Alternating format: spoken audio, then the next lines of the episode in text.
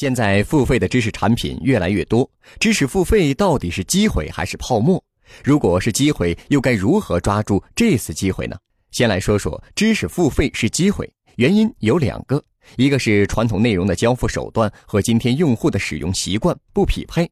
传统的内容产业习惯通过实体产品或服务来交付内容，比如书报、课程等，但今天人们更习惯用手机来接受信息。所以说，现在的内容产品，不管是呈现方式还是付费逻辑，可能都需要被重构。另一个原因是，用户的学习机会和习惯开始发生变化，需要新的内容产品来满足他们的需求。原来，人们学习基本上都是阶段性的，二十多岁以前上学，工作后把知识变现。可是今天，学习必须是终身从事的事业。另外，过去学习往往采用分科治学的方式，但是到了今天，因为技术革新和各种产业重构层出不穷，需要跨界学习。基于这两个原因，我们可以判断，知识付费的确是一次机会，但这次机会并不是所有人都能抓住的。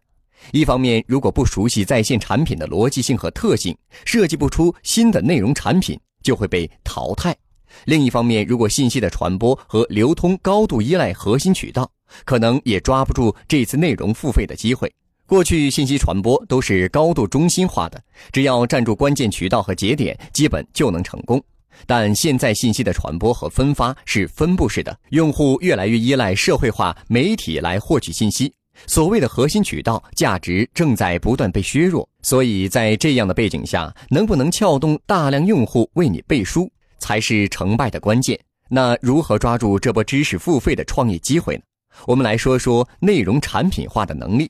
内容产品化就是把内容当作一个你跟用户互动的手段，通过内容带给用户某种特定的体验，或者帮助用户实现特定的目的。设计内容产品要注重两点，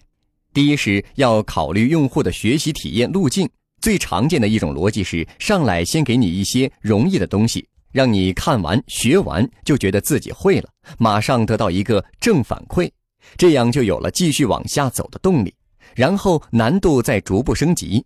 还有一种逻辑是上来给你一个真实的现象或问题，你一定解决不了，但你知道解决这个问题很有价值，就会有非常强烈的动机想学习解决的方法，付费进行学习。